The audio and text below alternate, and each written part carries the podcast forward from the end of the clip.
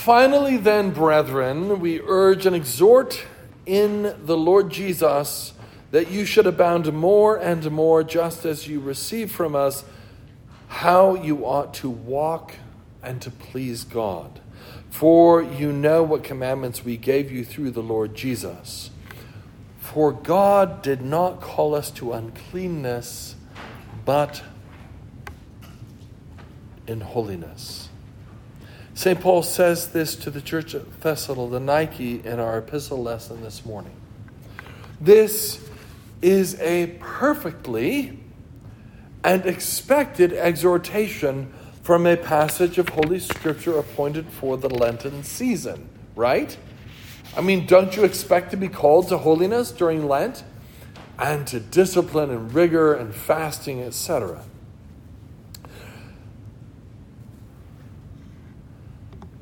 Lent is, after all, as we've been talking about in our Lindisfarne meetings uh, midweek, Lent is about discipline. We seek to fast and to bring to bear new spiritual disciplines, perhaps ones that we've never tried before, perhaps even ones we've never heard of before. That happens too. Uh, particularly in Lent, not forgetting works of charity and mercy. So we are hoping to walk more and more like Saint Paul is instructing us, so that we may please God. And God called us to holiness. Yet, our day, today, contemporary, in America, in this pop culture that we live in, is a day of confusion. And the church has largely gone along with and given into the confusion. All of us individually as members of the church at times, I'm sure, have fallen into the confusion. But worse yet, big swaths of the church and institutions of the church have given way to this confusion and given in. Thus, I would argue the church is very confused in our current cultural moment. Philosopher Charles Taylor coined a phrase that is helpful to our current moment: expressive individualism. And you may have heard this phrase because it's been going around a bit lately. And you may not know what this hubbub is about. Let me hopefully explain this morning. I believe the meaning behind this phrase has been gathering steam for decades. Obviously, in some ways, for centuries. Saint Andrew's College had an intensive class at the end of last term, and the students discovered that much of the current cultural moment comes directly from the ideas and teachings of Jean-Jacques Rousseau, Sigmund Freud, Karl Marx, and Friedrich, Friedrich Nietzsche. Of course, we could go back further and um, further than that, and that's, you know, seventeen hundreds and, and, and a lot in the eighteen hundreds, and see that the one hundred fifty years before that shows us how these men were produced because of the Enlightenment. And then we could go back before that to the scholastics during the Middle Ages and realize, oh, these were the Enlightenment men of the Middle Ages before the Enlightenment ever really took off in some sense. And so on and so on. But to see the most recent trends that have brought us to this moment in cultural history, think, if you will, of the slogans, particularly those of you at least my age, that we heard growing up and have heard for decades now. Follow your heart. And I always thought when I first started hearing that, that sounds really dumb from what I've learned from the Bible. Why are we saying this? Be true to yourself. And we misread Shakespeare's Polonius quite often, I believe. Take care of number one. Hmm. That doesn't seem to be what Jesus and Saint Paul said. Find yourself. I didn't know I was lost, but now we know. Our whole culture knows we're lost. You be you. Actually, my wife says that, and it doesn't mean good things when she says that to me. Or the advertising slogan, you deserve a break today, right? The center of all of this stuff that we've been saying for decades is the individual self. It's you, it's me. That's what we're talking about. Jesus doesn't seem to think the same way as our current culture thinks, does it? Does he? Whoever desires to save his life will lose it. But whoever loses his life for my sake and the gospel's will save it. Yes, a typical paradoxical statement from Jesus. He is God after all. But at the very least, we know that where our current social trend is, is not where Jesus is. We can at least see we've got some contrast here. The book Habits of the Heart argues that the origins of expressive individualism date back to the eighteen hundreds, and the authors point to Walt Whitman as a primary example. As we've already seen from our Saint Andrew's intensive class, it goes back further, but Whitman is a particularly American example of how we got here. So not just European figures, but American figures too, have brought us to perhaps the brink of societal annihilation. It's gotten really bad. Alexis de Tocqueville, the author of Democracy in America, remember the Frenchman who visited America and wrote about his visits? Um, we had a class, actually same professor, taught a, uh, a one-off class on Alexis de Tocqueville. Um, uh, uh, I should I should ask him about this quote. Uh, and he wrote about American individualism. This is what he said, or one, one of the things he said. Individualism is a calm and considered feeling which disposes each citizen to isolate himself from the mass of his fellows and withdraw into the circle of family and friends, with this little society formed to his taste. He gladly leaves the greater greater society to look after itself. Now, de Tocqueville's pretty positive about America. This is not the most positive thing that I've read of his. This little society formed to his taste. We see this a lot still today. Um, this little society formed to his taste is quite normally in American history of the family. We've also seen, though, communes start up. And if you read of the history of communes in America, it's pretty wild and crazy. Even in the eighteen hundreds, you're like, what? They were doing what? I'll leave that to your Google uh, time. Um, but we have this tendency to form little communities that please us. We can see that the America that he looked at with these little society built to our taste back in the seventeen hundreds and eighteen hundreds has gotten a bit out of control today as the expressive part has been added to the mix. The little society formed to his taste has grown greatly to be the very, very little society. That is just me. Thank you very much. The individual's inner self, especially one's feelings, has outgrown everything else. And in our current age, to be truly authentic would mean to express my inner feelings. Yuval Levin, in his book, The Fractured Republic, helps us to see this a little bit more clearly. Expressive individualism suggests not only a desire to pursue one's own path, expressive individualism. I feel that I have to be over here.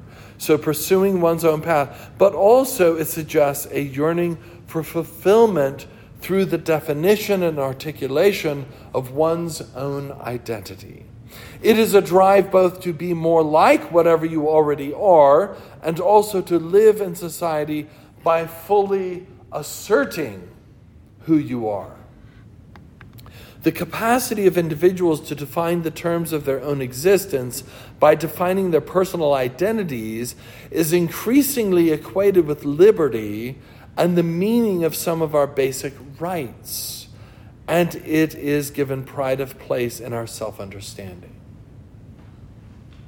It's a mouthful and it's a brainful. It's a brain dump. But if you haven't been following the, the, the, the contours of this discussion, it's a good way to start. Asserting who you are, my inner self. Expressive, expressing my individuality. And mine's different from yours. I mean, yours is probably good too, but, you know, in natural pride, mine's probably better, right? And now we've equated this with freedom. My ability to assert my basic identity is a right that I have, my f- rights of liberty and the pursuit of happiness. The expressive individual of our culture feels a compunction to be authentically himself or herself, regardless of manners or of other social niceties. In fact, society is usually considered as oppressive of the expressive individual's authenticity. Taylor, again, helps us to see this authenticity. I mean the understanding of life which emerges with the romantic expressivism of the late eighteenth century. By the way, it's totally tied in with the Romantic movement. And on a bigger scale, you can see this. Rousseau was a romantic, right? He, in fact, in some ways, he birthed the Romantic movement.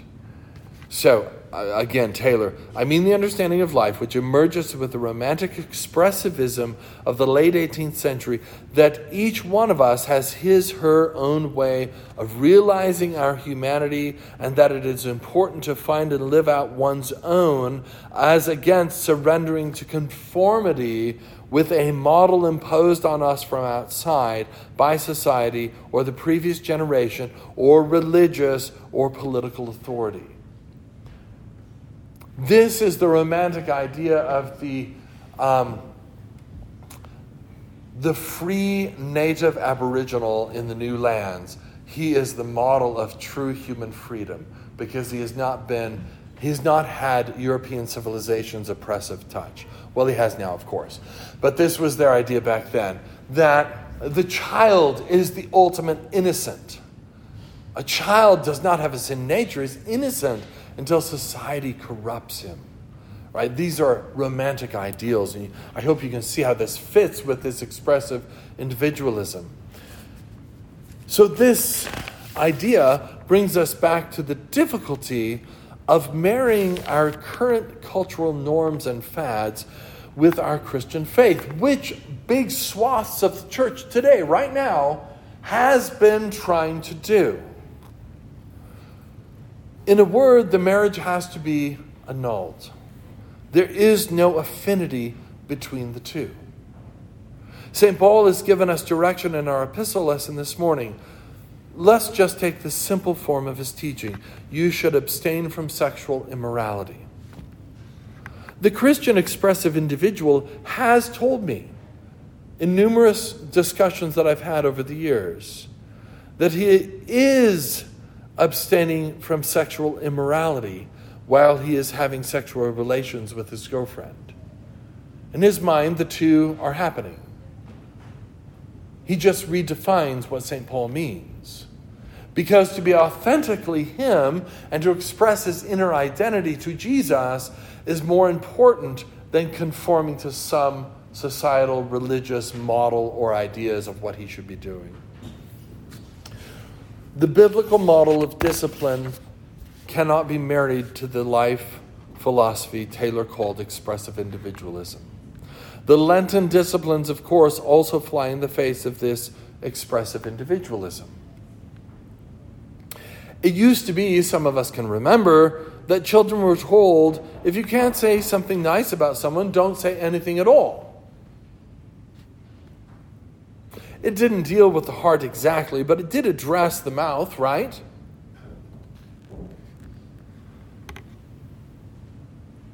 If I'm going to express my authentic individual self, then why should I stop what I'm saying? You should listen what I have to say about you, even if it's not nice. Come on, get with it. That's um, toleration after all, right? We used to train our young people to not say or do whatever might pop into their heads, right? Some of you have had yourself or children that struggle with this.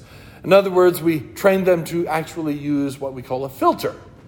You don't say everything, right? And we used to teach them to have a caution with how they behave, their actions. You might as well be complaining with the Romantic poets about the oppression of society upon the young. To teach our children these ideas is oppressive. You're giving them some other model than what's in their hearts. Yes, actually, that's the idea, says Jesus. In the Romantic stage, you know, in the late seventeen hundreds, early eighteen hundreds, there really were children dying in the work environments, in the mills, and, and children were working as young as they could walk. Today, children's hearts remain dead in a culture that says, I am the center of the world. One of my favorite sayings for a teacher that I've used numerous times since I first heard it from Travis Rupke. Kid comes into class and is very self-centered, and Travis used to say, and now I say, hey buddy, the room doesn't tilt in your direction when you enter the room. You are not the center of all gravity. We are called, my friends, to die to ourselves. For whoever desires to save his life will lose it, but whoever loses his life for my sake and the gospel's will save it. This is really one of the main lessons of Lent, isn't it? Jesus also says in the same place, whoever desires to come after me, let him deny himself and take up his cross and follow me. May it be so for us this Lenten season and throughout our lives. Amen.